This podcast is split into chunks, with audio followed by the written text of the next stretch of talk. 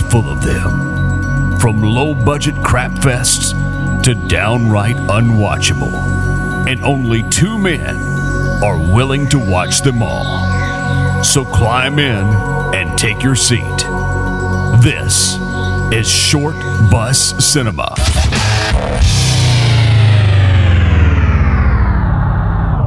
Let's do it.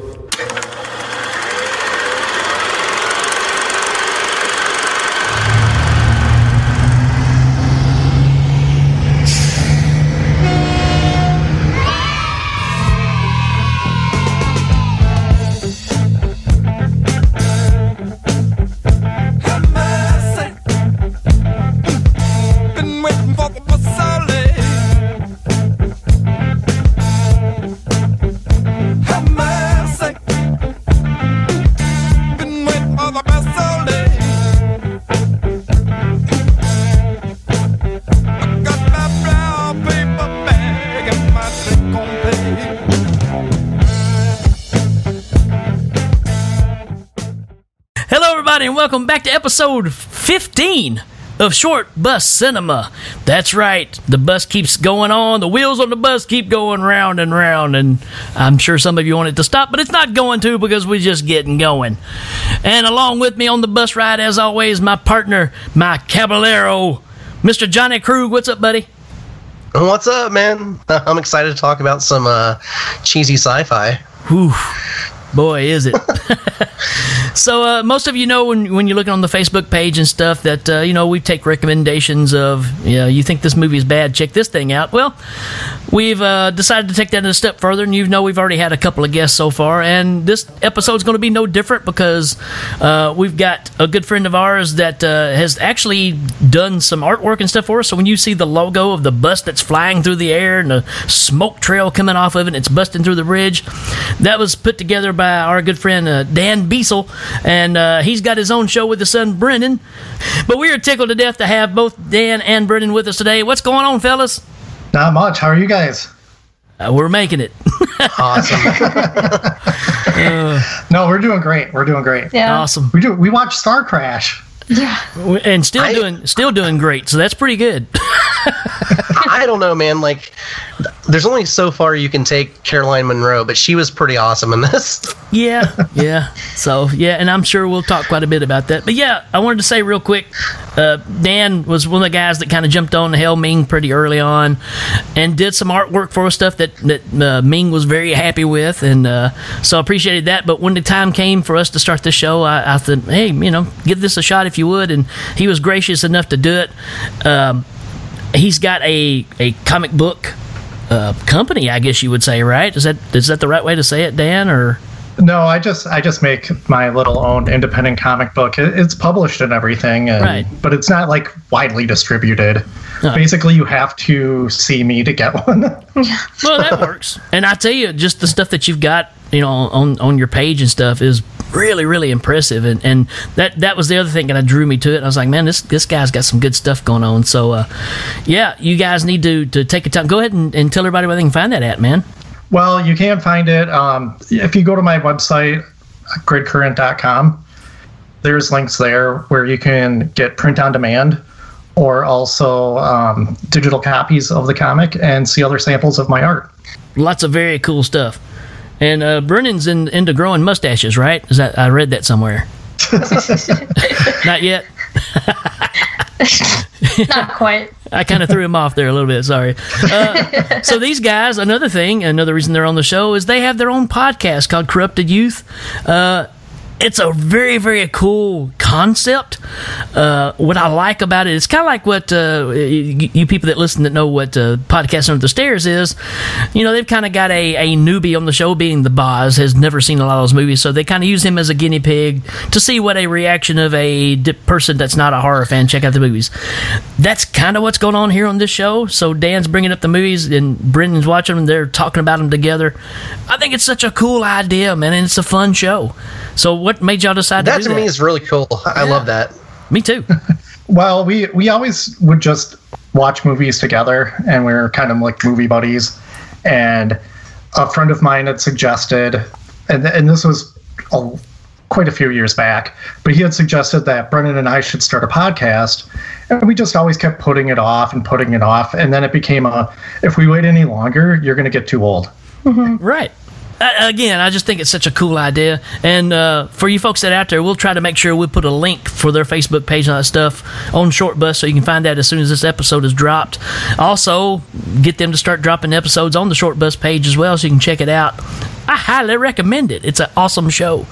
So that's going to be a lot of fun. So let's put all that stuff aside. We're going to take a little short break. We're going to come right back. We're going to jump right into, Lord help us, Star Crash. Be back in just a second, folks.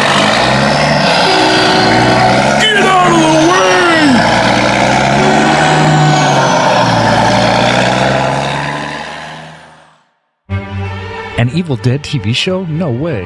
Negan is coming to The Walking Dead. That's awesome. Don't you guys think a werewolf series is long overdue? Oh, hello there. Are you looking for coverage of horror on the small screen that you can't find on any other podcast? Then welcome to Evil Episodes Podcast, where we take an in depth look at horror around the dial, covering everything from today's hits like The Walking Dead, American Horror Story, and The Strain. As well as looking back into the TV horror vault to discuss anthologies like Tales from the Crypt, Monsters, Masters of Horror. Yeah, but do any of those shows have werewolves in them? What movies will become a TV series next? Just how many more seasons will every CW show get? When would they put some damn werewolves on TV? Tune in to Evil Episodes Podcast for all your horror on television needs and more. I need werewolves. Hey, did I mention how Lovecraftian all this actually is?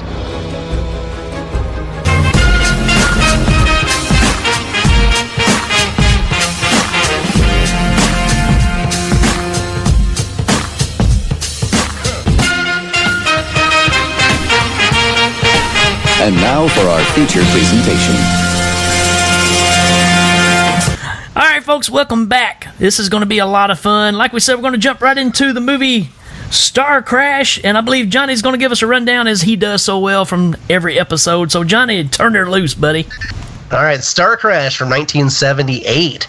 This movie's rated PG, and it uh, stars Marjoe Gortner, who he played the main one of the main characters in this, and I didn't recognize him. Do you guys recognize him from anything? Oh yeah, Food of the Gods. Uh, he's in a he's in a bunch of '70s stuff, man. I, I, I just kept thinking of uh, William Katt Right.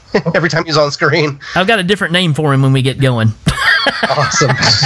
it also stars the gorgeous Caroline Munro, who you know from movies like Maniac, The Last Horror Picture Show, and there's tons of tons of good stuff. Um, also, she's she was one of the uh, original vampires in one of the old Hammer movies, right? Yeah, yeah. And- Uh, also, and also, Plummer. she's also a Bond girl. Oh yeah, Yeah. I forget about that. I, I usually like. I don't, I'm surprised I didn't know that.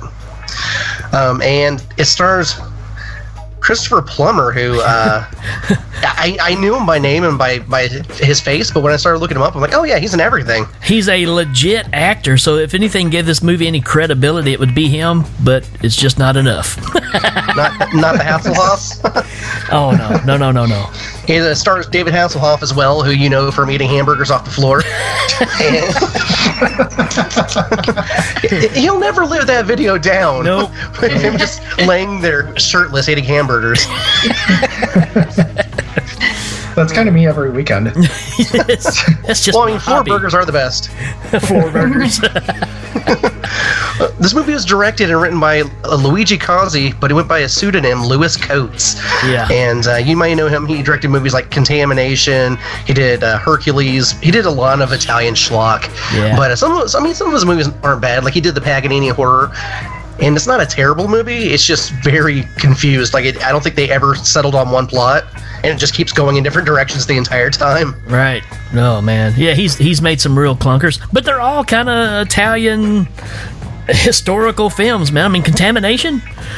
It's bonkers. I mean, it's it's a ripoff of 25 different sci-fi movies, but it's got some stuff and you kind of go, you know what? Okay, I'll I'll take that. Uh, yeah, the Hercules stuff. I, you know, again, um, we were just talking off air about why he changed his name, and I think it's because his name had already preceded him to be not a good director. He is infamous if you're an Italian horror fan as far as just making lower budget stuff. He's almost a uh, Corman level style director for some of this stuff. So We, you know, one thing I just read that I thought was really interesting is the fact that two years before this, he actually purchased and colorized um, Godzilla.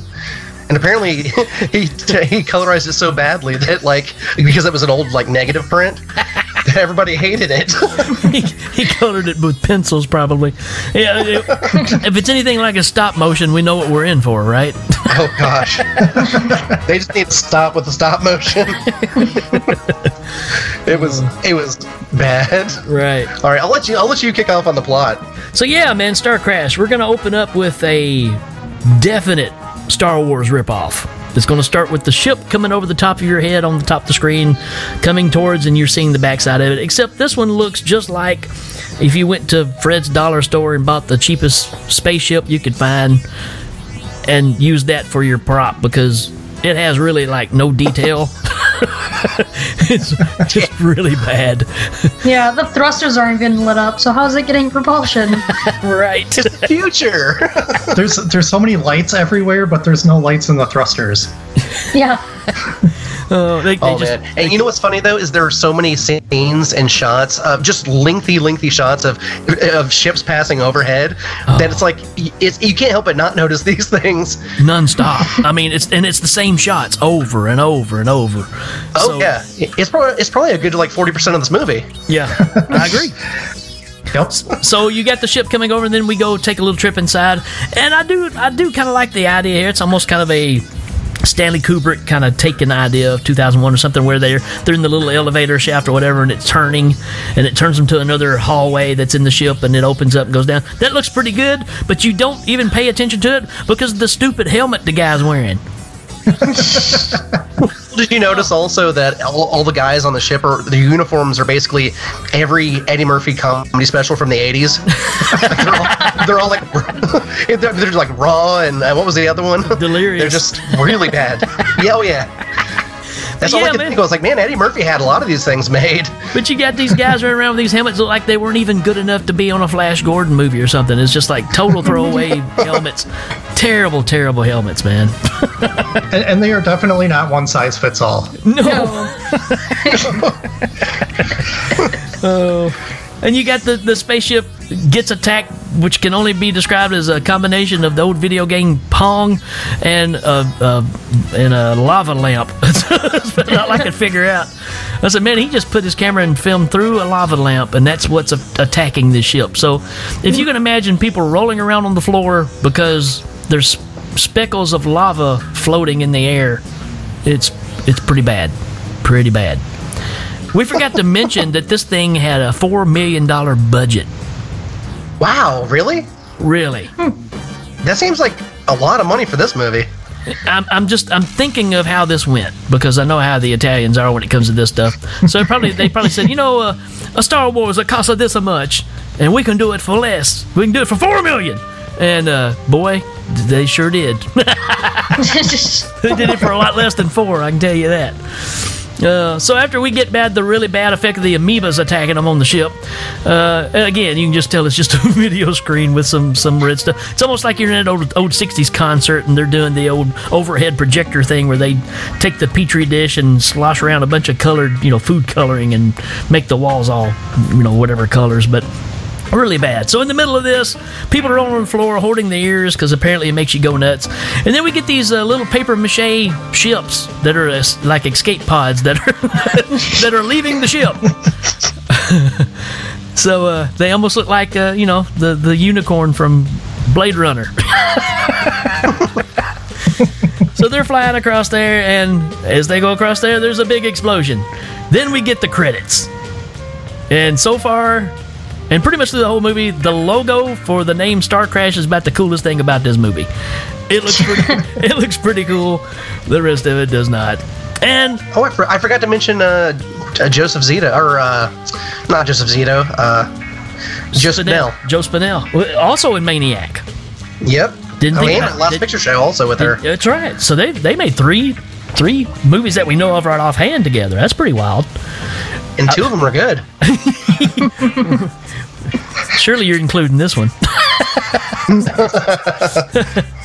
and, and the other thing about this, man, they got John Barry to do the music, and I know Dan sent me some information on something. We'll talk about talk about that in a minute. But you know, you get some John Barry here, which kind of sounds a little bit like this.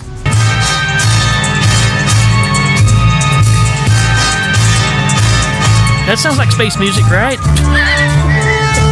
Star Wars. I'm ripping off Star Wars. Four million bucks. I think it's what they were, you know, that's what it was written after.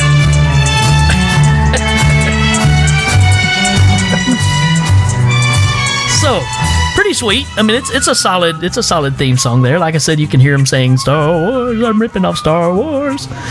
So Dan Dan sent this information to me, and it's basically saying that when it's weird because it's almost like the whole uh, Texas Chainsaw Toolbox Murder story. Uh, of course, two, the Toolbox Murders was a t- direct ripoff of Texas Chainsaw. Supposedly, that's the story. And then uh, later on, Tobe Hooper remade the movie that was a ripoff of his own movie. And this story is kind of the same deal where this movie is a direct Star Wars ripoff, but when they did Rogue One, there's comparisons on this video that's out there on YouTube that plays this theme along with the music from Rogue One.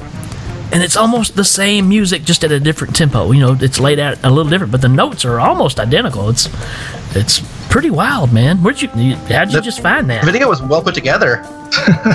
It, it's just out there. There- I, I read an article about it, and there was there's another video too out there of a guy explaining the musical limitations, I guess, Wow. of like why they would sound similar. Yeah. And it, the composer for Rogue One, uh, just I think he just blew it off and was like, ah, whatever. but I, I like how it's kind of like the snake eating its own tail. Right. it's it's weird like that, uh, and, and really it caught me off guard, and I was really impressed when I heard it. It's like, wow, somebody is smart enough to rip off some John Barry because dude had some clout. He's done a lot of stuff. So, so anyways, our heroes are riding with the music in a in a very uncomfortable length of time here. We, we just get shots of them looking out windows and not saying anything to each other. It's really really odd. Then we basically get the line of, uh, ha ha, it looks like it's the cops. And I'm like, what? That's how we're starting off this movie. Ha ha, looks like it's the cops. now, when I think of space movies, that's usually not the first thing I think of. You don't you don't think of them talking like the Duke boys? If only Joe Spinell had been going. Well, we'll get to it later, but the they did have a character in this movie that must have been modeled after Oh, someone from Dukes of Hazzard. That- yeah. so we got Caroline Munro, like I said, and the and the dude from Food of the Gods, which basically looks like Tommy Aldridge from Whitesnake, because he's basically just a, he's basically just a skeleton with an afro, and uh, and uh, he's just like you said, uh, unmistakable. You can't miss the guy. And the cops that are chasing him are, are basically a combination of the bald-headed dude from The Longest Yard, and uh, then you get this really bad Darth Vader ripoff. And I don't know if you guys notice or not. I mean, eventually he has a southern voice, but it changes like two or three times here at the beginning. It, it's not the same voice for a while. But not surprising. Oh, It's kind of like the plot for this movie. Yeah. oh, there's a plot. That guy was a that guy was a really big voice actor. He'd done a ton of stuff. The the the bald-headed dude or the or the No, Te- no, Tex no, not not the gr- not the green spandex Shrek. I'm talking about. I'm talking about um the uh yeah the guy who did the voice of L. He did like Right. tons of cartoons and stuff. A lot of big stuff in the 80s. I just like a lot of started call- narration and I stuff. started calling him Tex Vader. In my comic book, I, I based the robot drones in there as a combination of L, the robot in this movie, Ah, and Robbie the robot. cool. That's cool. Yeah. So you're you're already saying you're a fan of this movie? Is that what you're saying? Well, I'm not gonna, I'm not gonna. Did you grow up with it? uh, no, actually, I didn't. but I do watch it. I do watch this at least twice a year. I noticed watching this for, for reviewing it because I've, I've had a copy for a long time, but I watched it the other day and I was like trying to take notes as we go along. But the second time I watched it, it's like, you know what? This thing really moves fast. Because they're, you know, they're trying to do this, the Star Wars thing where they're changing locations every 10, 15 minutes. They're somewhere else. Not that they really do it well, but they are trying to make the movie move along and cover a lot of ground. So kind of have to hand that to them. But yeah, so they're, they're running from the cops in hyperspace, which the hyperspace, oh man, so bad. So bad. I mean, it's almost like it, it's not even as good as, playing Tempest back in the day. Those effects make this look incredible. Uh, and the spaceship that they're flying has about as much life as the 3D shot of the shark in Jaws 3D, where it's just floating there. I mean, it might as well just been the same thing, man. And you got Tommy Aldridge sitting over there like he's some kind of C3PO. He's throwing data around everywhere, telling you your percentages of living and stuff. So, again, just direct ripped off stuff. But uh, I also think to another viewer, they might actually think that he's a robot for the first 15 minutes because he's just like, oh, we have this percentage of getting through here, ha ha ha. right. Like, al- it's just and so also, static. Also, real people just don't look like that. While running away from the police, they almost crash into a, a big green balloon. I mean, I just looked at it, I was like, dude, that's just a balloon, man. that's a that's probably a three hundred thousand dollar balloon that they're about to crash into. Uh, and they eject part of the ship to make sure that they don't that they make it more maneuverable so they can get around the ship or get around the balloon. And I think I got a sound bite of that. I think that's right here. Eject! Eject!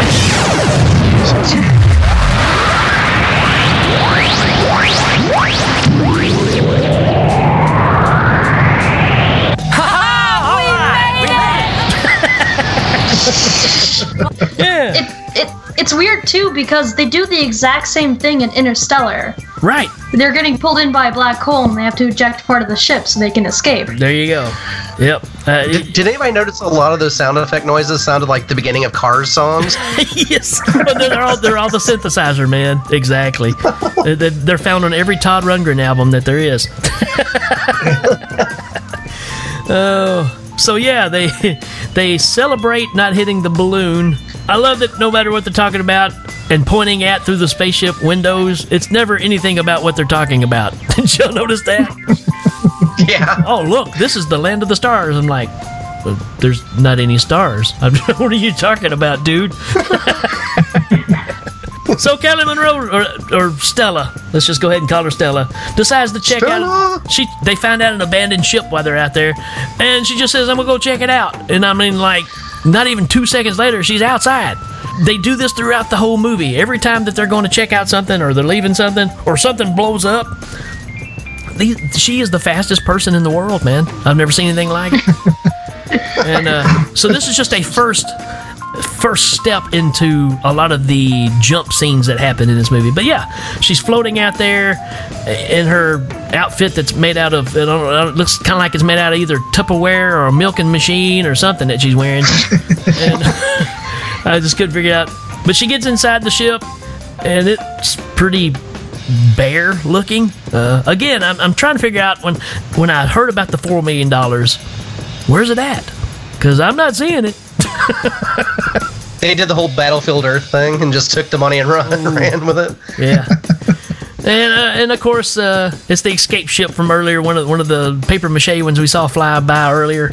So no big surprise. and they pick, they pick up this dude that's just laying there in the hallway, and they bring him back and they lay him on this table. He's sitting on the table, and, and they're talking about everything that's wrong with him. And it's like, oh, he's dehydrated, and he's got scurvy, and he's, you know, got psoriasis, and I mean, it's, they're naming off like twenty five things, but they're not doing anything to help the dude. And here's a weird thing too is that she's like, I'm gonna bring him in, and then it just cuts to him in the ship. There There's no spacesuit for him. Right. So Yeah. how did he get there? See, I th- I think it would have been better if they're checking out the guy on the table, right? And he starts waking up, he starts freaking out, like, you gotta, you gotta eject me from the space log, you gotta do it. Right. I'm gonna, and then he like vomits on them, right? and then he dies, and they eject him, and then they get really sick, and they go to a space station. They die and infect more people, and it's all an alien infestation movie. There you go. That would have been better. way better. Oh, this, this movie is an infestation movie. There's no doubt about that.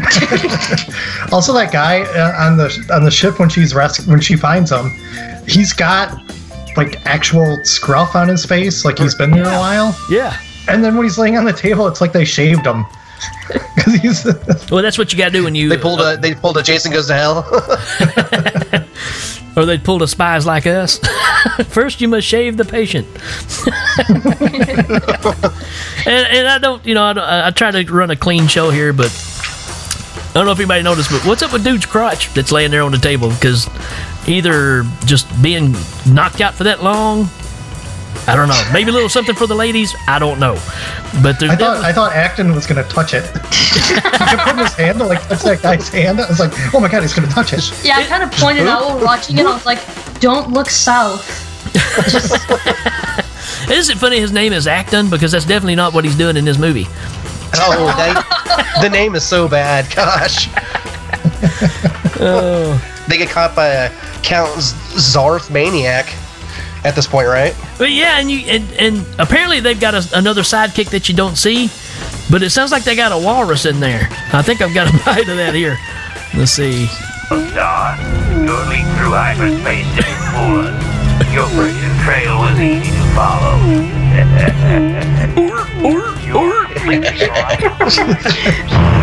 So you're not even listening to what they're saying. You're going, "Where's that baby seal at?" oh, all sound- post sound, all the ADR was done at SeaWorld. Shamu, be quiet. I'm editing. This is where they get in prison. Uh, basically, don't they send him to a prison planet and they send her to like a just like a slave camp? Well, well, actually, it goes. Uh, this is where it cuts away to Joe Spinell's ship, and in order to belong on the bad guy ship, I guess you either have to be a really bad actor or you have your own guy that overdubs your voice while you're standing there, because the voices are hilarious on this thing, man. I see, we've got a bite. My lord? What is it? They found one damn survivor. Right now, the Imperial shuttle ship has taken him to their medical center, but his brain seems to be thoroughly damaged. He will be of no help to them to find the ship.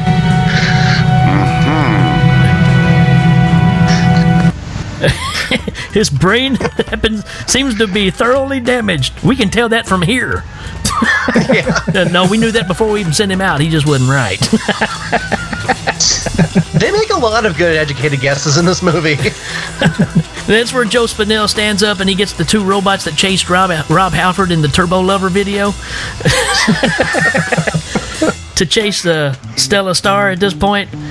And uh, yeah, man, come on. This is where the incredible stop motion starts with the, the two robots that are just why? Just why? oh, after they after they crash land on that like island planet, whatever that was.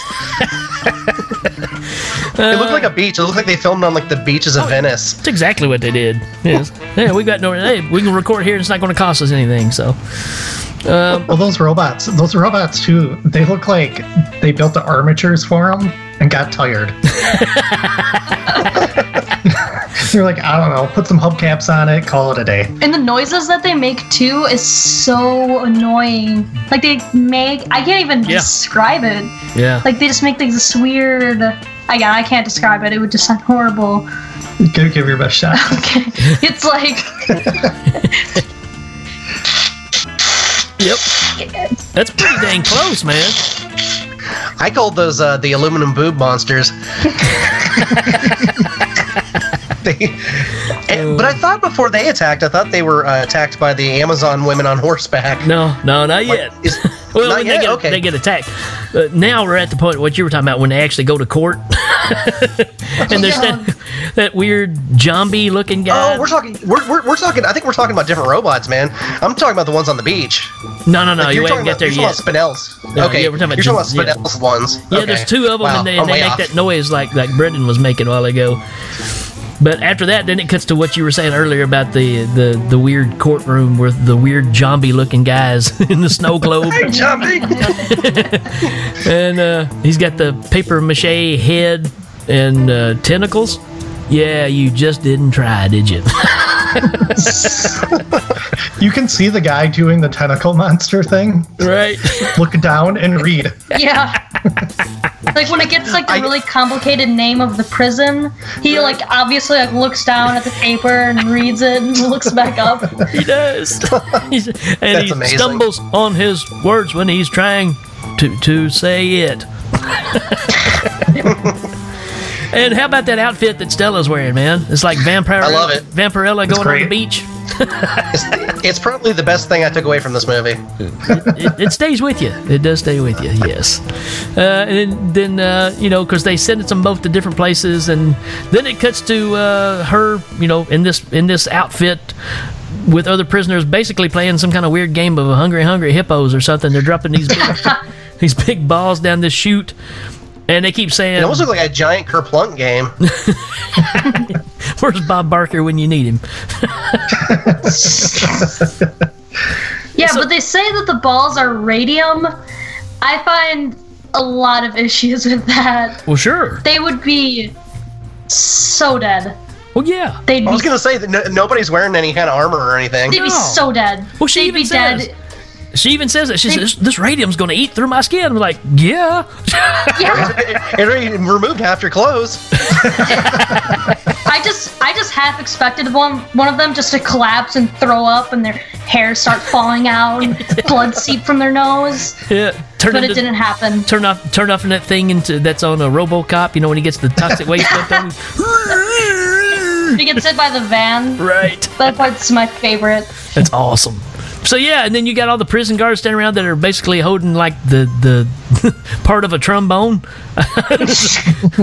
Again, you're just looking, going, you just really didn't try at all, did you? uh, so, in, in the matter of being prisoners, somehow when you're in prison, they start giving you breaks like you're on a time schedule, like you're actually working a job. So they get a five minute break, and then Stella comes up with an escape plan within that five minutes. she was also complaining about how she was there 12 hours. I've been doing this for 12 hours straight. My hair's going to be messed up if I don't stop doing this soon. Her makeup looks great. Oh, yeah. and then the, but she's talking to these two people that oh, obviously have been there for a while. And the prison guard says, Oh, coming up with a plan, huh? And then she starts chop sueying the guy, which is really bad. Really, really bad. But uh, yeah, high, I've got it wrote here high action. that causes a big shootout.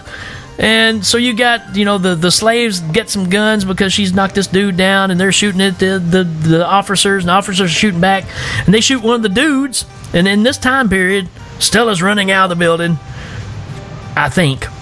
But within, I don't know, two seconds of her stepping out the door, they shoot one of the prisoners and he shoots, like, I guess where they're putting the radium in. And the whole place just instantly, boom!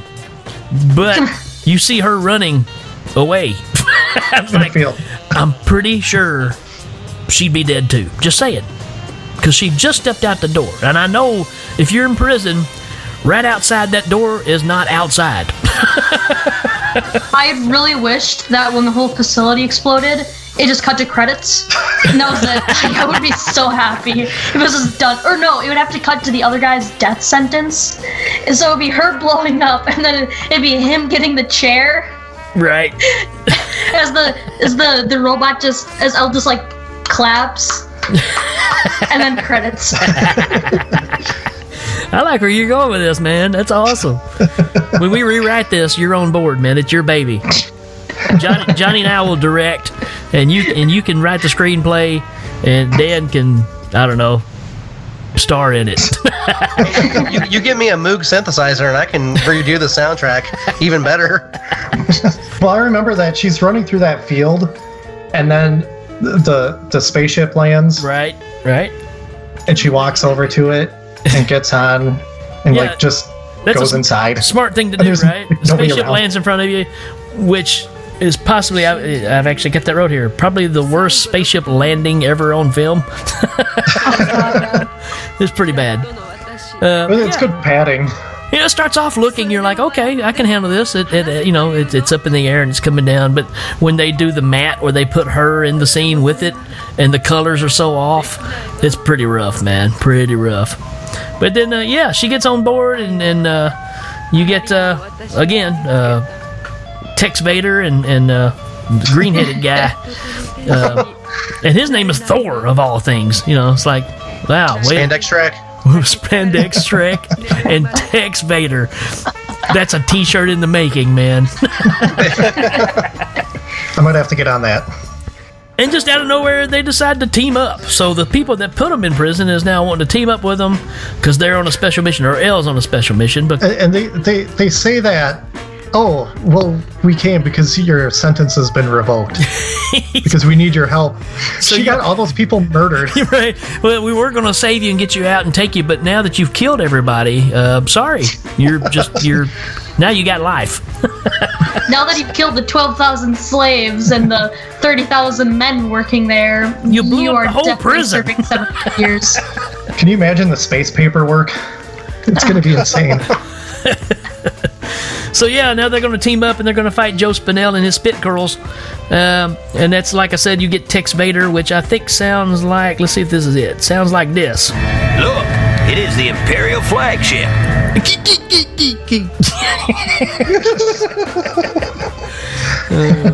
Throughout the movie, he just explains everything like, oh, look, it's the flagship, or it's the Amazons on horseback. Look. Oh yeah, he's the Amazons. exposition robot. I hope they're friendly. Uh, so here's where we get the great holographic version of Christopher Plummer coming in dressed like a superhero. And in most movies Christopher Plummer is in, like I said, he can say the direction the movie is going, but he's not going to in this one. He just comes in and blinks a lot. Did y'all notice that? Like anytime something's going on, he just gives a like two second blink. He just closes his eyes and opens back up. It's like I can't believe I signed up for this movie.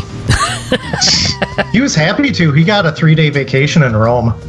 Well, yeah. He's quoted as saying that he would shoot a porno if he could do it in Rome. Oh, Christopher Plummer, way to go, buddy. but yeah, what was the actor that was in uh was in Just Before Dawn that uh only took the job so he could take his family on a vacation? I'm, I, he's he's another classic actor too. I'm gonna look that up. Uh, George Kennedy. That's it. Yep, George Kennedy. Yeah.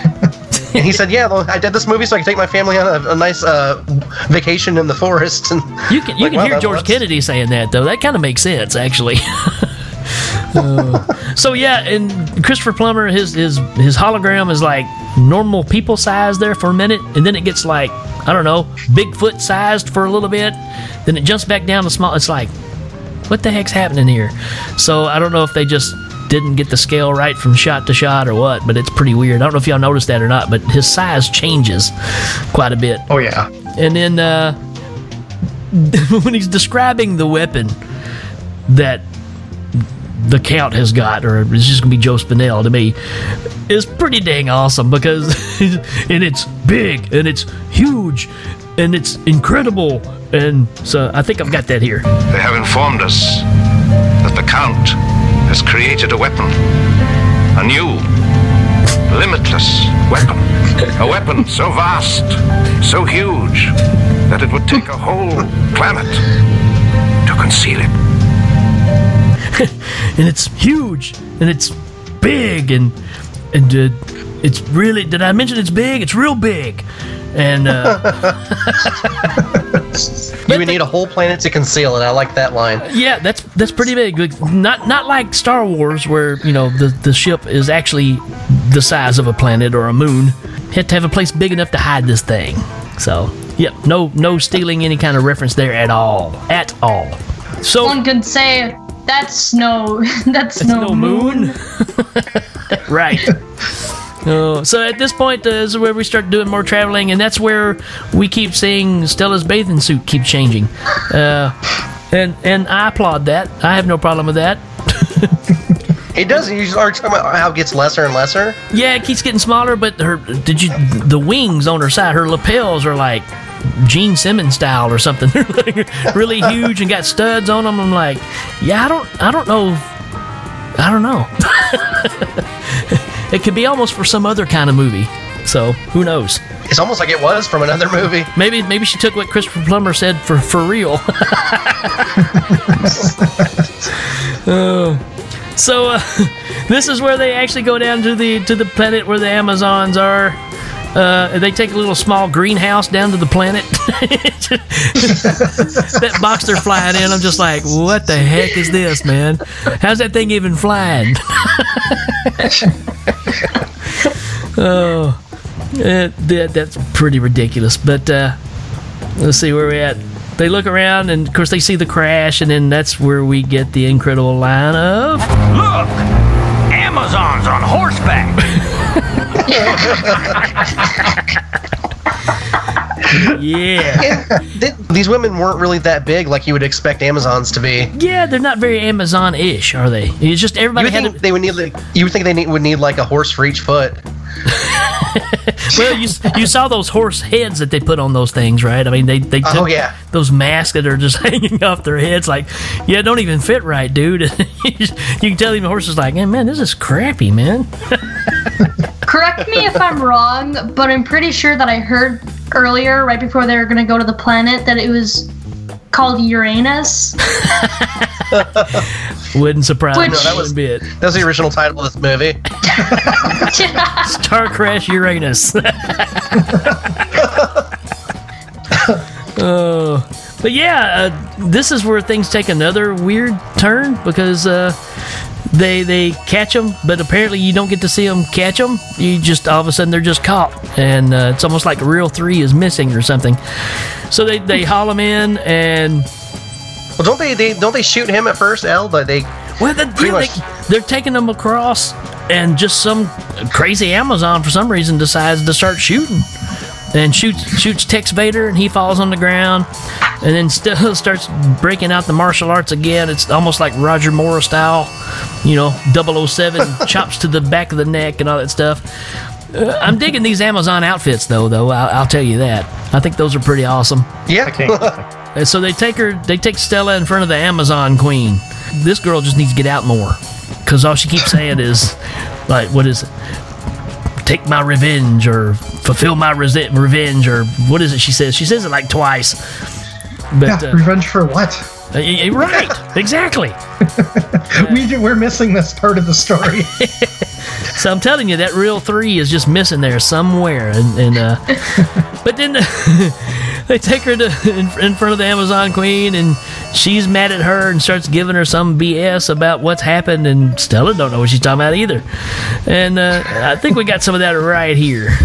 Two packs of murdering guardians are there to watch and protect it from intruders. And now, put her into the mind probe. No! No! Hold it right there! L! Release her or I'll blast your queen. I mean it.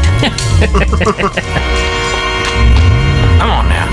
Don't you people move or you're dead. You mean to trouble and I'm gonna clean out your sinuses real good, lady. Now you stay. hey, close the door. Don't you follow us now. Stop them! Stop them!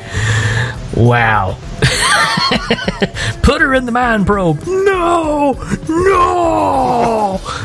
it's like, well, wait, do you even know what the mind probe really is? Because you've never been here before. it doesn't sound very pleasant though.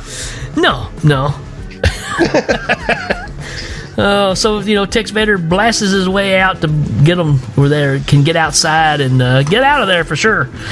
And that's when the oh come on, this is where the Amazon Queen looks on her Vizio flat screen and shoots lasers out of her eyes to wake up the giant uh, monstrosity that's hanging outside.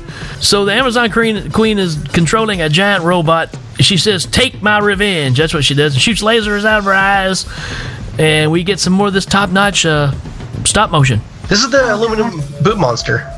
Yes. aluminum boot Yeah. monster. Okay. So now we're there. Okay. Which, I think it has arthritis. Yeah, exactly. Because it just takes its arm and just kind of moves it back and forth before it does anything, and it can't hardly take a step. It's like, yeah. I wonder how long it I'm took. pretty sure. I, I think they didn't put any joints in the knee, which really baffles me because that seems like a pretty key part Oh, of yeah. any amateur. Uh, I mean, I can't say that word. You know what I mean? The- Armature. Armature. Armature, yes, thank you. But like that's a very key part because imagine trying to walk without bending your knees and then trying to do that in really bad slow stop motion. And Well, they didn't even have like the minimal amount of articulation. right, and especially with no knees and trying to and walk on the beach, it'd be even harder. oh, y'all- might as well be in high heels. Did you notice that th- it looked like the planet Earth was floating back there, just out of the ocean? It's like an actual picture of, of the Earth setting there. No, I didn't notice that. Wow. Uh, yeah, yeah, yeah. I know what you were looking at, Johnny. Even though they were uh, an armature. oh, so they get away from the sword chunking, slow motion, no knee, walking on the beach piece of junk, and jump into a spaceship and take off. And I'm guessing that the Amazon fighter ships are coming, which happens to look just like the same ships we see later on when Joe Spinell's people are chasing people. So again, just using the same footage over and over. Um, No, I would have really liked for that actually to be a plot point that the Amazons were helping him because they do set up like a relationship, and I thought that would have been really interesting to show the ties between Mr. Bad Guy and the Amazons. Like, oh, the Amazons have come here to assist, Right. but no, it's just more stock footage that you try to Right. shoehorn in. And that's what I think that's what you're supposed to take away from it because she goes to that spiel of saying there's guard men there that keep it from being attacked, and so she knows the insides and that. And I almost wonder if our Amazon Queen's a little bit possessed because when she's saying "take my revenge," I wonder if that's supposed to be like Spinell controlling her or something. I don't know. I'm just throwing ideas out there of trying to make this better than it is. You guys are you yeah, you guys are putting a lot more plot points and thought into this movie than anybody involved with it did. Look, you get Brendan over here is like rewriting the script, and it sounds way better to me. So they, they, they get the big uh, the big dog fat going dog fight going on, which is just like Star Wars. Dog fat. Dog fat. I don't know why that made me laugh. but uh, exactly uh, uh, the idea of what happens in Star Wars when you know, hey, all right, kid, good job, don't get cocky, all that kind of good stuff. And during this time, though, when the shooting's going on and stuff, for some reason, Tommy Aldridge turns into Butthead for a few seconds, and he says this. Nope. Fire, fire! Fire, fire, fire! Name Cornelio! Yeah! That's cool. It rules. We rule. I just busted out laughing when I heard it because it was like fire, fire, and I was like, oh gosh, you got to be kidding me. Not only did he preach at four Mike years Judge old, must been a Star Crash fan. Right. Not only did he start preaching at four years old, but he invented Butthead before Mike Judge even knew about it. Oh, so what does this movie need now? Since we've kind of done all this that ripped off the first Star Wars movie, a snow An planet. ice planet. A snow planet. Absolutely. Didn't see that coming. so uh, yeah, exploring on the snow planet. You got uh, Tommy Aldridge is hanging out with, uh, like you said, uh, Spandex Shrek, hanging back in the ship, talking to a big brain. Any comments Yeah. on that big brain? which has conveniently been written into the movie now. yeah. No, no real reason why. Just hey, I found this prop of a big brain. You think we can use this in the movie? Sure. Put some under lights, you know, shining up through it. It'll work. uh, that is Corman filmmaking right there. Hmm. I've got a dinosaur, a palm tree, and a forklift. Let's make a movie.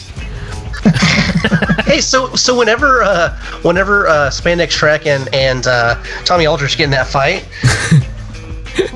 how much time has passed outside that they're completely just covered in ice and snow? Uh, I love the fact that it that uh, you know the, when the when the sun goes down, it drops down thousands of degrees. thousands Oh, of you- degrees. you have Tex Vader there to help her stay warm. Well, keep her vitals uh, up. Let's not forget the heels. You want to walk around in snow in like four inch heels. Oh yeah, Well, if you're gonna go out, go out in style, right? those Italians and their stilettos. Oh man, it's incredible. And uh, I mean, the only thing crazier than that's the fight that's going on in the ship because neither one of those guys can fight. Uh, Well, okay, so he, so Spandex Shrek like pretty much lays out him and thinks he killed him, but he, he only did with like a minor hit. Yeah, and whenever whenever Tommy Aldridge comes back, what what's going on with his eyes? Like he, he has all sorts of unexplained powers in this movie. Like they just things happen. You're like, okay, so he has laser eyes. What what the hell's going on now? There's there's no logic, man. I mean, uh, one minute he's kind of normal, then he could be a robot. He could be this. He could could be a a wizard. I don't know, man, because he's doing all kinds of weird stuff that don't make any sense. I'm going to play with this electricity right here and talk about planets that it's supposed to look like, which it doesn't look anything like. It's just all kinds of weird stuff like that. It's like, okay, they had a chance to do some crazy special effects, and that's what they ran with. It didn't matter what the dialogue was, and I really think that's kind of what it was. Hey, we can make it look like it's floating in his hands there. That- that- hey, that's great. But yeah, the the fight scene. Uh, and during that is when you find out that uh, Spandex Shrek is actually working for Joe Spinell and his wicked hairdo, and uh, it moves on from there. Like I said, thousands of degrees. He ends up beating up Spandex Shrek. Actually, they get another fight because you know one fight's not enough. He shoots Tommy Al- Aldridge. He like reflects it back to him, and and dude dies from his own ray gun shot. Is it with his eyes though that he re- re- deflects the laser?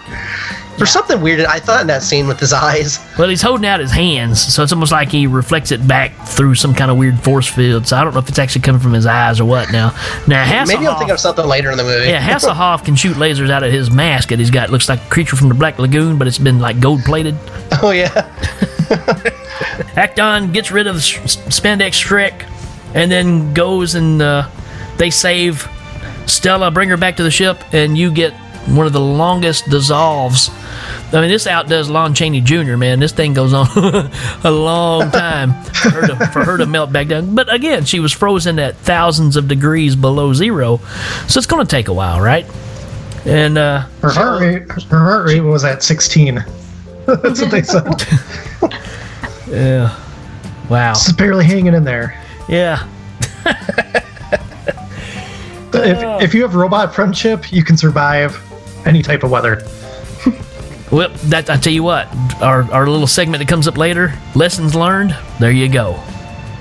We, we can we can chalk that one up. If you've got a robot friend, it'll help during the cold times. so at this point, not only can he bounce your reflective, you know, beams back at you and kill you, not only can he, I don't know, guide you throughout the galaxy to find ships that's been crashed that nobody else seems to know where they're at. Not only can he hang out and tell you all kinds of information you don't need to know, not only can he talk to a big brain on a ship, but apparently he can also see the future. I like how they just threw that in there out of nowhere because he tells her that you know he he knew all this stuff. She's like, you you telling me you knew how to see in the future all this time, and you let me go? Oh, well, you would try to change future. You dang right I would. Man, Yeah, he says if you change the future, that that's that's against the law. But if he sees the dude, you're a- future and, and he's known, he's a participant in the scenario. right? He's a smuggler. So That's he's the constantly, yeah, they're already smugglers. They're already criminals. Again, uh, just don't worry about the logic of this movie. Just check this thing out, just for because the special effects are are a sight to behold. So during this part, after we realize that he can see in the future, which again, there's going to be things that happen later on. I'm like, if he could see the future, he wouldn't have to know who David Hasselhoff is. He already knows. So I don't know. There's just weird things like that that happen. I'm like, this whole this whole knowing how to read time thing just doesn't really work out for anybody's advantage here. But during this scene, they're flying again, exploring, trying to find where they're going next. And guess what? They get attacked by a lava lamp, just like the other people did. and uh, and it's just as bad as it was the first time. Except at the end, they jump up and celebrate. And you got you got Tex Vader jumping up, and his voice is changing when he's you know because it's messing with the circuits or whatever. Uh, it's it's not effective. It wasn't good enough to get a sound bite. I can tell you that. But uh, when they get through the other side, uh, they kind of celebrate the fact that uh, they made it through the the biggest, baddest weapon in the universe, a lava lamp. Yeah, it's almost like they jump on and like, yay, we did it! Woo, we survived! All right, well, let's get back to our Let's mission. like they're work. just so like joyful. So weird. You think they'd be kind of like concerned or like scared that they just what they just witnessed, Right. but they're just like, eh, Totally happens. agree. So they end up going to the next planet. Oh man, this scene kills me, man. Every time they go, they go down to look at the ship that's crashed, and out of nowhere comes some acrobatic cavemen. I don't know how else to describe they- it, but these guys They completely annihilate Tex Vader. Oh man, they beat him to a pulp. So it's, it's the it's it's Cozzi's version of the Sand People from from Star Wars. But these dudes had the full on. I mean, it's like they came straight off the set of you know one million years BC. I mean, these are full fledged cavemen who can jump and flip. They're pretty impressive because I can imagine trying to do that in a caveman outfit. Not very comfortable. Those some of those Jim, Jim Cotta people. Oh God. uh, so yeah, they they bust open L's head and uh, just totally beat, just beat him to a pulp. Tie up Stella to basically a, a beam that I guess come off the ship. I guess, I guess, and they take her back to the hut. Have her hanging upside down like they're going to have a feast or something. I guess that's what they're planning to do with it. I'm sure there could be some other in- inclinations there. Anyway, um, out of nowhere comes uh, a dude in a black jumpsuit and creature from the Black Lagoon mask that's been like dipped in like gold spray paint or something. It's giant too. It's huge, man. He starts shooting all the cavemen. We kind of left out a part here. The reason, another reason they're on this quest to find this information is they're also looking for Christopher Plummer's son, who was on this ship when it crashed at the very beginning. So we're on the search for who we're about to find right here is the dude with this big mask on his head who's shooting laser out of the eyes, killing a bunch of cavemen. Save Stella.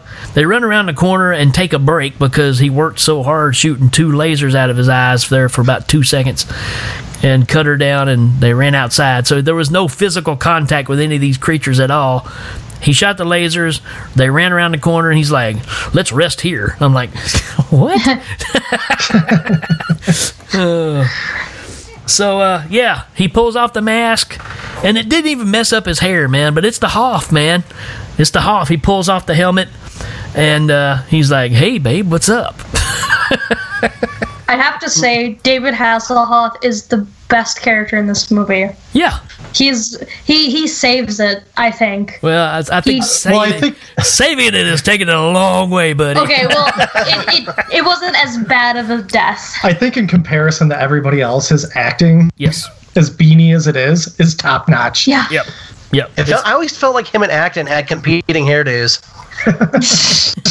like every time they were on screen together, it was like competing froze, dueling froze, dueling froze. Do do do do do do do do.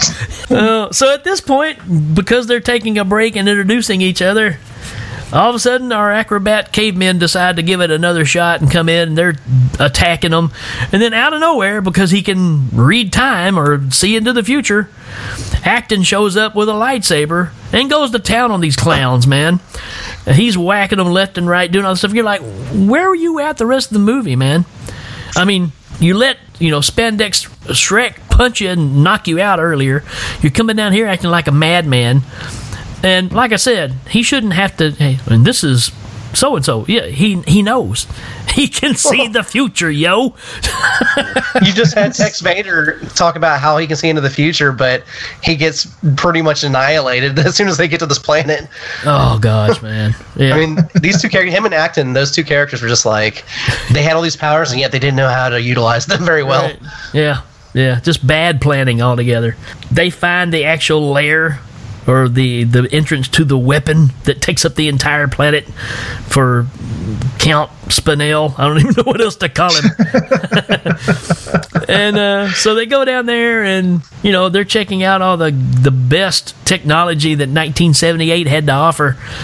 Uh, it just looked like a bunch of tops for the, some of those single, you know, things you used to grow your plants in in the houses in the 70s. the little stand up things with want to see the something clear really globe scary? on top. It's like when you're sitting at Uh, home Yeah. late Let's at just night stick those on some scary cardboard boxes and spray, spray and paint the dog just boxes pops up, silver like, and put some light room under the no globe. reason. All right, it looks great. That's that's Definitely check on futuristic. the bed at that point. Who said it? You can it, it, you can only Rob hide it Zombie in something the size of a planet. Man, that's a tough But one. really, it's only about the size of a classroom. right. Oh yeah, so this is.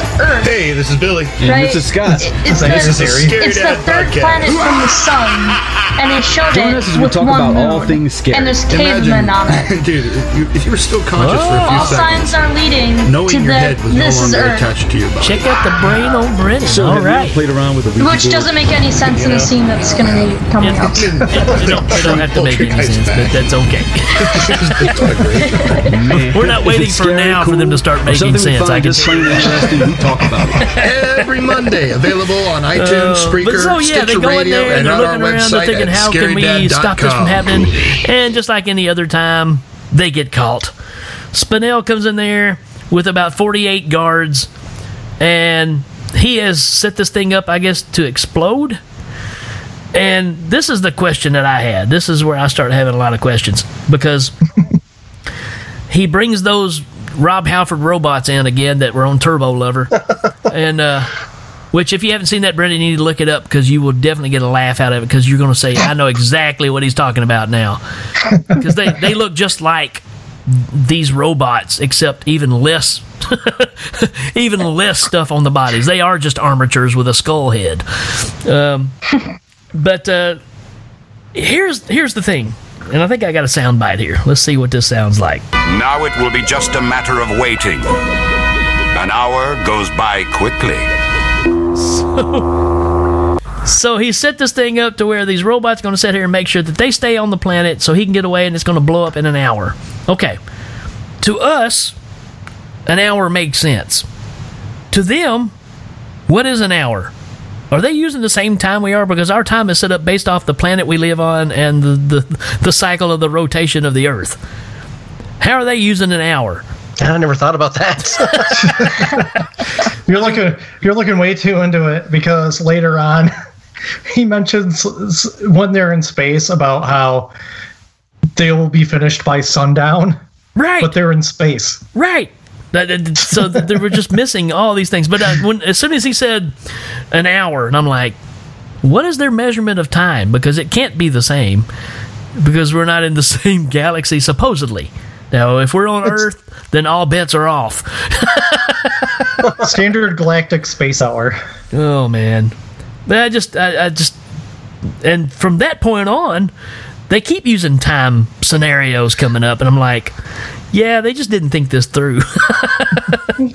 he leaves the robots there, and then we get some really bad Ray Harryhausen wannabe sword fights going on with two robots and uh, Afro Sheen, um, Akton, and uh, he's fighting with the lightsaber. I thought uh, Tough Actins and Acting gets taken down way too fast. Acted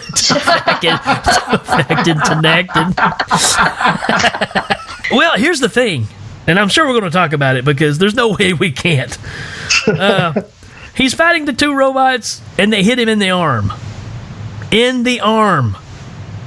I repeat, in the arm. He has another one. so he goes down. Hasselhoff grabs the sword, or tries to. He's not any help. Anyways, finish off the robots, and then out of nowhere, Akton just decides that he's going to die because he's been hit in the arm. What? I feel like he's almost like a school kid trying to get out of school. Like, oh man, it really hurts. Right. Oh, right. guys, just leave me here. Just I leave guess me I here." can't go. Yeah, it, it, that's exactly what it's like because they're like, dude, you, you just got hit in the arm. No, uh, it's, it's my time. I've got to go.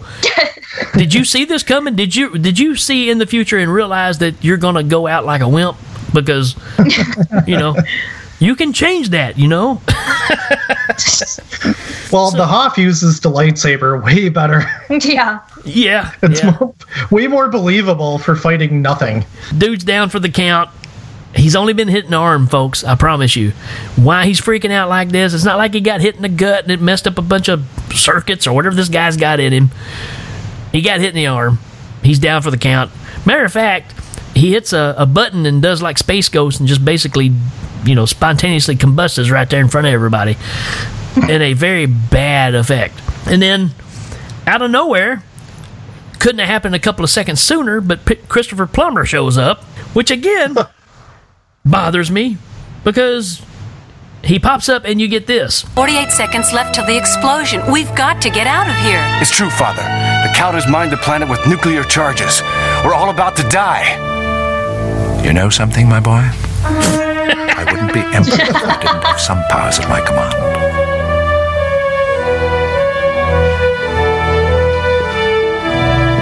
Imperial battleship! Halt! The flow of time! Gotta be kidding me. In the space of three minutes, every molecule on this planet will be immobilized. but after the third minute, the green ray loses its power. Time will flow once again, and everything will explode. Three minutes are enough, Father. Again, 48 seconds, we're going to blow up. Why don't you go ahead and take 40 of those and explain that you can stop time instead of just going ahead and doing it? Uh, the other part of that is how do we know what three minutes is? Again, just the whole time concept that just blows my mind that they would use uh, standard time, I guess, because we could relate, I guess. Another one of my rewrites. I don't know, have been- but it would have been like he goes imperial, and then it the planet just explodes. There's all those quick cuts of the entire Oh. planet just getting obliterated, and the credits That rolling pretty with awesome. the theme playing. So, so Brendan's got this thing laid out where there's like four alternate endings to this thing, and every one's a different explosion. I like it, man. Or the sequel. The sequel just picks up where the last explosion was, and you just go to another explosion. It's awesome. I can freeze time on an entire planet, and nobody's even brought this up before. Wouldn't it come in Sounds handy? legit. exactly. My spaceship's going to shoot a beam and freeze all of time on this planet. That's more powerful than anything else that's ever, ever in this movie. Why are we not using that? It's kind of like uh, uh, the Fast and the Furious when they're driving these little bitty rinky-dink cars and they pull out the big car at the end. Why didn't you just use it to begin with? and this is not even the end. This is just to get them off this planet. And I love the fact that it's only going to take them three minutes to get off the planet. Where does this make sense? You can get off the planet in th- again. Can you, you can get off the planet in three minutes? we all have questions for Lewis Coates. Uh, Lewis him is not returning my calls. Just the fact that Hasselhoff goes three minutes is, far, is long enough, Father. What? This power is so useful. They could just freeze the enemy ship, run in there, and just stab the bad guy in the neck, and then just leave. Time would unfreeze, and then the leader's just laying there, dead on the floor, bleeding out of his neck. They would have no idea what hit them. What they should have done is just got Tommy Aldridge to tell Christopher Plummer where the claw spaceship is that Joe Spinell's in. Take the, his ship over there, freeze that Joker in space, and just shoot it and blow it up. End of story. you guys and your logic. Oh. that has no place in this movie. but now we get to the, the, the meat and potatoes of this movie, which is the big attack where we actually do go try to blow up this. And I have to say, the, the thing I do like about this, and it's cheesy as all get out, but that spaceship that does look like a claw, I think is pretty dang cool. Oh, it's so awesome. The hand of doom. right, the hand until it starts like closing its fingers, because then it looks really lame. But when it's just open handed, it's pretty dang cool. If you're going to get one thing out of this movie you don't get anywhere else, I mean, there's a lot you're not going to get anywhere else, but the one thing you can walk away with is shooting torpedoes into a ship that have people in it. These torpedoes. like, these guys must just have to play face to face with each other as they're launched out. And then we were we were talking about the conversations they would have on their way over. Oh, if one of them ends up like you still with Susan? what are you guys doing this weekend? and one of them farts in there. the slow growls, just like the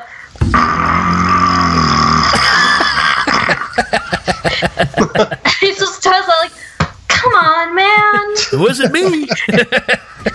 I'm nervous. A couple of those fight. They used a couple of those missiles going through the window shots a couple times, like twice, right? Oh, sure. Because yeah. I, I swear it looked like the same guys popping out of them. Oh man, that's just hilarious. Just the fact of again the logic of sticking two dudes in a hollowed out bullet, shooting them over there, and they're not in seats. They're no, they're not strapped in. they're just dudes rolling around loose in this big bullet. With weapons, they have weapons, don't they? Yeah, and they jump out and because they start come out shooting. like firing. That's just that's so that's so stupid. It's brilliant. I love it. I mean, that's the thing I take away. If I'm going to tell anybody about this movie, it's going to be you got to see these torpedo dudes, man, because that's just. I mean, they deserve to be in those things with those helmets they're wearing. So it just works out perfect. Unbelievable. You get the big battle, uh, and and. I don't know. I, I wanted to go back and count, but I just can't do it because I'm just not that, that interested. but but they just keep shooting those ships out of those out of those trajectories that are going, you know, to the ship, and it's like the same three ships over and over and over and over and over. Behind the ship, a flash of green light, and you see the ship ship shoot out like it's going out to battle, almost like a Battlestar Galactica, you know, scene back in the day with the Colonial Vipers and all that stuff when they would come through those chutes or whatever. Uh, it, it's it's bad. I mean, Yeah, I went out. And, I went out and changed the tire during that time. I got, I got a little time to kill. so you get through all that and Spinell's pretty much i mean they're sending as many torpedo dudes as they can but they just can't jump out of the bullets fast enough and so he's just mopping the floor with them so it, it pisses Spinell off and so he gives us the great line of Now let's give the Emperor a great reception. Put in use the mightiest weapon, the Doom Machine. Send it off towards the Emperor's capital world and destroy the Emperor's imperial planet,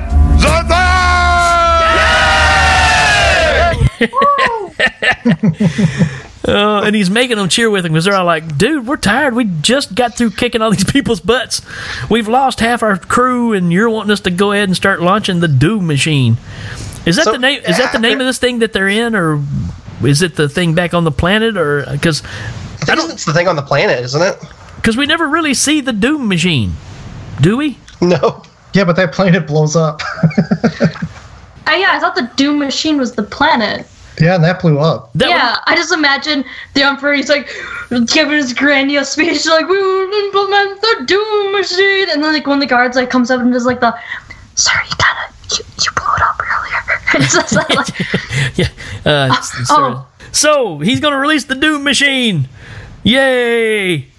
And uh, and out of that, Christopher Plummer's like, "Oh, hey, hey guys, they're releasing the Doom Machine.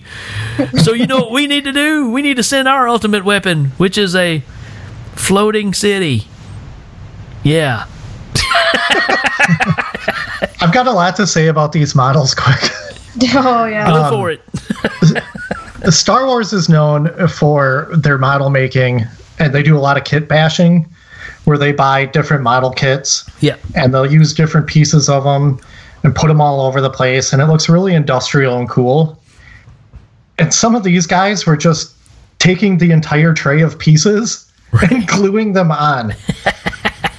They're, they weren't taking the pieces off. They were just like, well, okay, we've got this. Plunk. we've got that. Plunk.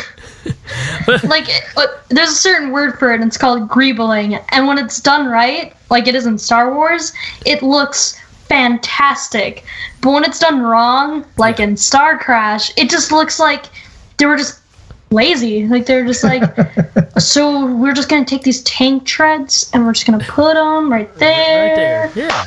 Done It's almost like even inside of the kits that they got, you know, they're all snapped into that tray, you know, so they're all got the, the bar that goes around and holds all the pieces together so they don't get lost. You know, they're all come out of that mold together. It's almost like they didn't take them off of that; they just stuck the whole thing. No, the they side. didn't. They just- yeah. you could see the numbers on some of them where they numbered the pieces like the little little rectangle you can see those little squares That's awesome. So, Brendan, have you seen uh, Battle Beyond the Stars? Yes. So, you know, James Cameron did the effects for that movie, and he took empty McDonald's containers and made a lot of the stuff out of that. Whoa. so, you know, so what I'm saying is this movie needed James Cameron. A lot of movies need James Cameron. Yeah. yeah. I can. Not so much anymore. Yeah. Uh, so here we go. Uh, in order to use the to use the floating city in Star Wars fashion, we're going to get your year old buddy back. So here comes Tex Vader. They've rebuilt him and he's shinier than ever. If anything, his head's a little more pointier. I don't know. but uh, so they decide that they're the ones that's going to fly the ship, and uh, we get some good conversation here that pretty much turns out like you expect. This doesn't make you nervous, does it? I have never flown a city before. Well, leave it to me. All right. We're, Gosh. I've never flown a city before. Here's my other question: Did they evacuate the city, or just leave everybody doing their normal thing? There was a line saying that they evacuated the city. Oh, okay, that shows you how much I was paying attention. I'm surprised they put it in there, actually. Yeah. Just let it go, man. Let's, let's they're going to crash the city. Just leave everybody doing their thing. You know, they'll never know. There's a great nursery window right in the front. Well, it's funny you say that. You're right because right before the thing crashed, what do they do? They just jump out a window. it's so stupid. It's brilliant, man. I mean, and this is a case of just showing you how awesome Stella is because all these disappearing acts she's been pulling off, she can really do it because her and Elle just jump out a jump out a window, didn't roll it down, didn't hit a button to open it up. They just leaped. There's no glass in the window going to space. Just throwing that out there. So they're floating through space, which looks about like what you expect it to. Hans Hasselhoff, Hasselhoff shows up and uh, picks him up on the ship, and uh, I didn't know what was going on there. It's almost like they needed to get a room when they when she got back on the ship, because even Tex is like, "Oh, hey guys, you might want to tone that down a little bit." Christopher Plummer standing over there watching this, you know, and of course he's probably going, "Yeah, baby, go, go, go." out of that, you pretty much get the wrap up. So we've destroyed the bad guys. We've blown up the the, the doom the doom machine, which doesn't make a lick of sense. Just the name in general. We've crashed a floating city into the Doom machine, and all is well in the galaxy. And Christopher Plummer is going to sit in his chair, blink at you a few times, and tell you that it's good to be a winner. I don't always kill Joe Spinell, but when I do, I drink a Del Secchi's. oh, that, in a weird way, in a nutshell, is Star Crash. Wow. Yeah. yeah. so surprisingly, as bad as it is, it's it's badly entertaining. It's still fun. Uh, it's definitely not the worst thing we've seen. Uh, but it's, Oh, no. But it's pretty bad. It's pretty bad. Have any of you checked out the Mystery Science Theater episode of this? Yeah, we did. We watched it with my wife and she hated it. Yeah. Oh, I was so excited. I was like, oh, she's going to be able to watch Star Crash now. Oh. She'll find it fun too. she was mad at me for like a day. yeah. oh wow. no, I, I really enjoyed it. We all did. We any of us learn any good lessons from a bad movie? I learned that no matter where you are in whatever galaxy, we're still on world time. I learned that when in doubt, freeze time. Absolutely. when in doubt, always can always uh, come out with a new uh, power that no one knew you had. yeah. I learned you can use any type of word like laser and put it in front of a normal word and it'll sound sci-fi. True. It's an Ottoman laser. it's a laser spear. oh man. Man, I uh, I only learned one thing from this, and it's to not let yourself be so kidnappable. Because freaking Caroline Munro gets kidnapped like five times in this movie. I'm like, she's not very good outlaw. I learned most space fashion will allow the crushing of your crotch with some type of. I don't even know what you call it. It's not even like a cod piece because it goes over their shoulders. Right. it's like their shoulder pads go straight down to their crotch. Yeah.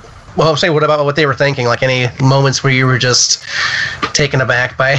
I mean, we've mentioned tons of them so far. Yeah, I mean, there's a list of them for sure, but my first one's going to be you. You spent four million dollars on this? really? For me, it was just the bubble wrap outfit that she was wearing during that one. I'm like, when they did close-ups, it literally looked like they went down to a, a box office, or I'm sorry, a, a mailbox, etc., and just like covered her in bubble wrap. That's basically what it was. But even the boots were made into that outfit, man. That's what's weird. It's just a, it's a it was a big onesie with feet and all in it. That was the only outfit she had that didn't have heels. The one question I have is why not land closer? I feel like half of the problems would have just been solved if they would have just landed the ship closer. Like the freezing planet, land right next to it. Hey, they're not here. Take off, leave. You don't have to freeze or or like with the supposed supposed Earth planet, land closer. Hey, there's not a Hasselhoff here. Bye. like you don't have to deal with any cavemen. Well, if the cavemen come out, you can shoot them. I mean, from the ship. Yeah. You know. Yeah. Well, they they they landed every planet. Yeah, every place they went, they they landed like at the other end of where they needed to be. yeah. For me, uh, another one was uh, what was the deal with all of Elle's exposition? Like it was just every time he spoke, it was just delivering, you know, these these things that we really didn't need to know. or he or he over told you stuff you already could figure out on your own. So I yeah, guess, the movie wasn't that. I mean, confusing. yeah, Luigi had he just thought Luigi thought all of his fans were just really that dumb. I guess so. He had to be over explanatory. In what ways would you upgrade this movie? Like, what would be a a nice thing to see this movie to make it a little bit better? Maybe actually hire hire Harryhausen. oh, definitely. that, that's what you do with your four million dollars. You you ditch all the the goofy costumes and you put it into your stop motion. Right. Maybe go ahead and just bring in the cars and let them do the soundtrack. No, yeah, that'd be awesome, man. Yeah, aside from more Amazons, I want more dudes in tubes because you can never have enough tubed men. Torpedo dudes for life. Tubing man. Uh, I I wanted to see more Caroline Munro in her leather bikini. More? That was just. hey, it does seem like a long time, but if you think about what she was wearing beforehand and then the three or four outfits after that, it does. It seems pretty brief.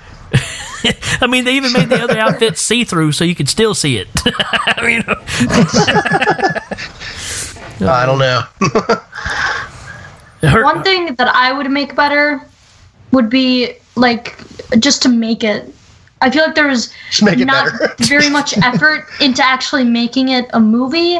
And I feel like they just need to spend like 10 more minutes thinking of more story options or any story in general that would have made the movie yeah, how way about just, better.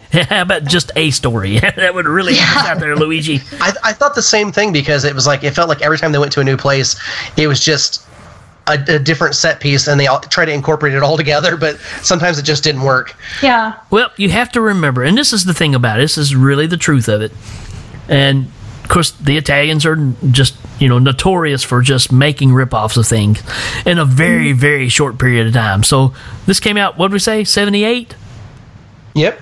So one year after the Star Wars explosion, or so that means as soon as Star Wars hit, he was making his movie. So they they cranked this thing out. Think about all the post stuff that had to happen for this movie. He probably shot this movie, I don't know, maybe a week, if that, because that's the way these guys roll. And so this guy cranked out a epic quotation mark epic space movie in turnaround time. So this is like again, it's it's that Corman frame of mind of just cranking it out. So story in Italy doesn't mean squat. As much as I love Argento and all these guys, their story never means anything. It doesn't matter though, because you're going to see something you've never seen anywhere else. And uh, again, you're going to see things in this movie you haven't seen anywhere else. And it's the weirdest mix up of things because you've got 50s looking stuff with the helmets the guys are wearing. The spaceships look kind of old. You get 70s looking technology in the spaceships.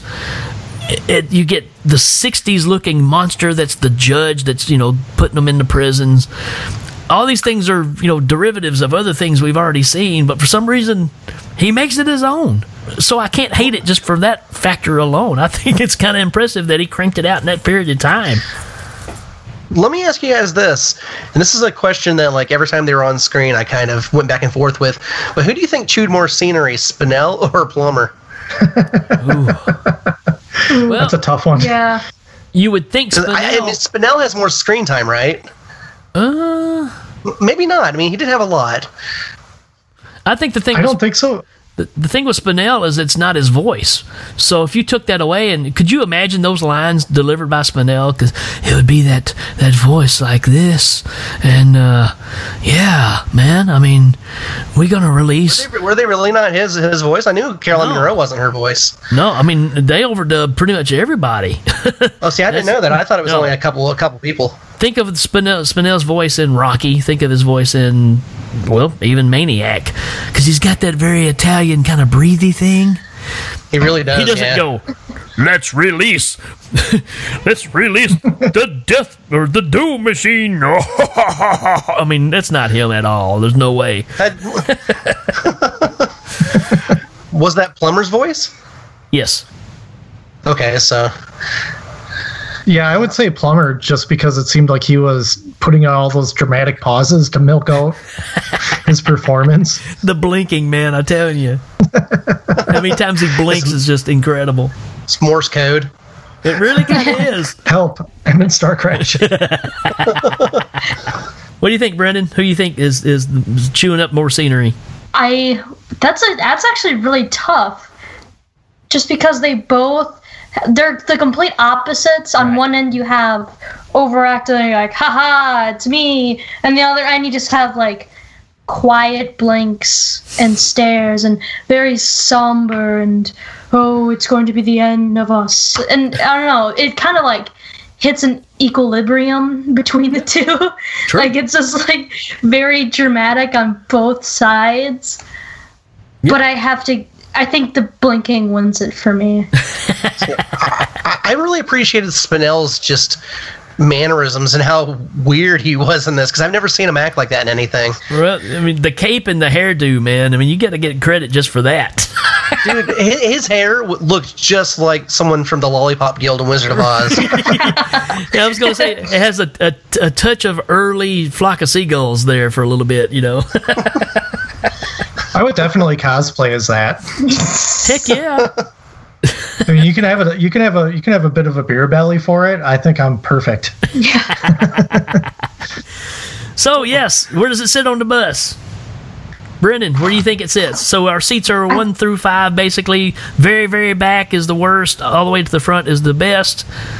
It's definitely the third seat All right, right dead in the middle. It's not quite there. Yeah. I mean, there are parts of it that are really good, but on one hand, you have some of the boring, more not making any sense, you know, a lot of plot or lack thereof issues in it that I think it's fun for.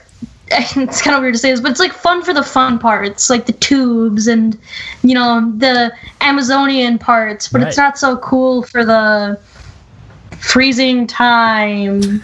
Wow, three minutes. That's a lot of time to give to get off the planet. Like it, it's not. It's not the worst, but it's easily not the best. How about the fact that he could just yell out in the air and the spaceship could hear him? Yeah. Imperial ship, freeze time. I'm like, wow, that's a commander right there. His voice carries. Dan, what do you think, man? I'm gonna give it a two. I can't put it at the front of the bus because I feel that's a very special location. But this is this movie. The first time I watched it, probably I don't know, seven years ago or so, just won me over. Yeah, it's got there, there's so, just something about it, and at this point, I think I'm watching it more every year than I do the original Star Wars. Yeah. And Brennan and Brennan's middle name is Kenobi, so if I could go back in time, he might be an Akton. Oh God. I'd rather I'm be just Elle. kidding. I'm just kidding. I'd rather be Elle. I don't know, man. S- Spandex Shrek. That's pretty good. Yeah, and it's also kind of uh yeah, speaking of Spandex Shrek, did anybody get like uh this is some weird 70s um like Guardians of the Galaxy vibe? Yeah, actually, I did this time because the way he's painted, like uh, Dave Bautista. Yeah. Yep. Yep. I, well, you know, I think this is. I think the movie hits a lot of things that that we grew up with, Dan. I mean, it's it's we had a time where we watched TV shows that looked like this, and uh, so it, it kind of has that flavor to it. Um, what was uh, Jason of Star Command? Remember that old show? Oh yeah, yeah. So it, it you know it, it kind of works from a a kid's perspective of seeing that thing when that was kind of the technology. Uh, it's just bad that this was on the big screen and it wasn't as good as what was coming on Saturday mornings. so, uh, but I, I totally see what you're saying because the more I watch this, the more I like it too. Um, I think the pacing actually works pretty decent for this after you get to watching it a few times. So it's fun to revisit because it is so ridiculous. Um, but you can't help but just have fun with it. It's got its own charm. So yeah, I can. Oh, see, yeah. I can see why you set it up there. That's good. I'm going to agree with Brendan though. I'm going to say right dead in the middle. That's all I got to say about that. I put it right in the middle. I would love to. I mean, as as far as Spinell and Caroline Munro and uh, and a lot of the people in this movie, I, I I really wouldn't give it a higher score than this. But I'm gonna have to go back to the fourth seat. Wow. Right right behind you guys. All right. Still not in the very back. That works.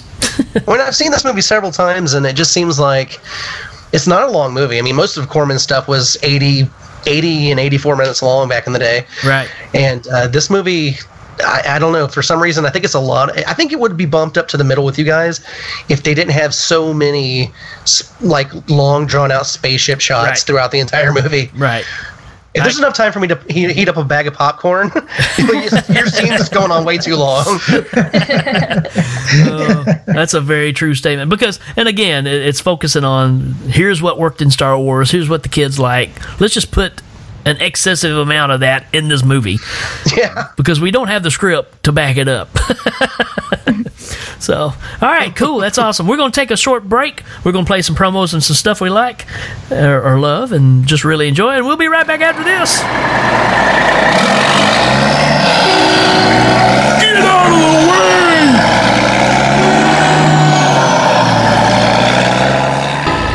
Dude, do you want to see something really scary? It's like when you're sitting at home late at night reading some scary story or something, and the dog just hops up and like we runs out of the room for no reason. Definitely check under the bed at that point. so who said it best? Rob Zombie or Samuel L. Jackson? That's a tough one. Welcome to Fright Hey, this is Billy. And this is Scott. And this is a Scary Dad podcast. Join us as we talk about all things scary. Imagine, dude, if you, if you were still conscious for a few seconds, knowing your head was no longer attached to your body. So, have you ever played around with a Ouija board? you know? No, I haven't. in like true poltergeist fashion. It was built on a graveyard. Oh, man. If it's scary, cool, or something we find just plain interesting, we talk about it. Every Monday, available on iTunes, Spreaker, Stitcher Radio, and on our website at scarydad.com. Truly. Hey, you guys! Okie doke, everybody. That's going to do it for this episode. It's been a whole lot of fun. Uh, I think you can have a lot of fun with this movie. It's definitely a get together and just check it out kind of film. Uh, yeah, it's pretty crappy, but don't let that stuff set aside, man. You get to see some dudes and some torpedoes get shot at a spaceship and they jump out with some helmets on, shooting some things that look like a trombone at people. So uh, you can't go wrong with that. And uh, we really, really appreciate Dan and Brendan coming on the show and hanging out with us, guys. Man, it's been totally. great having you here. Thanks for having us. Yeah, thank you guys a lot. So we didn't This know is- if, didn't know if we'd have enough room on the bus for all four of us, but we do. oh yeah, it worked out perfect. And plus, we got, we got about three or four other drafts of the script from Brandon. So you're right, and they were better. They were better than the actual movie. So without, without a doubt, it's not a high bar to pass. no. Uh, but yeah, man, super super awesome having you guys with us. Take a second and tell everybody where they can find your show at. You can find us currently. We're on Podomatic and also on iTunes. Right, good deal. And like I said, if you check out the Facebook page, you got a Facebook page for the show. Not yet. Okay. Well, over we just what I- threw it out there to our fans of whether or not they wanted us to have one because I don't know. Sometimes I feel like I don't have the time, but we'll see. It, it is tough trying to keep all that stuff going. Uh, but what we do is normally he will send a link to either Hell Ming, and now we're you know we're going to start trying to push it on here as well, and give you get you folks to kind of to give them a chance, go listen to them, check it out. You won't be disappointed. As you can tell, they're a lot of fun. They did great with us here, and just made made made for a really fun show. So I say you check them out, and you check Starcrash out at the same time. That'll be a challenge. Your brain will explode. Absolutely.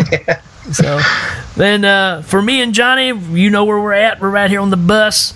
Um, so just appreciate you guys hanging out with us. Don't forget to check us out on iTunes. Give us some ratings on there. Do that for, for Dan and Brendan as well. Go on their show. Give them some some love. Show them some love. Get them a good rating on there. Give them some kind words. That's only going to make these shows get more attention brought to them. That's the that's the best way you can help out all these shows. So just uh, spread the love. And uh, again, just appreciate you guys hanging out with us. It's been an absolute blast. Johnny, Take care of yourself, buddy. We'll see you next time around. Oh, yeah. so for us, we'll talk to you guys later. Adios. Peace.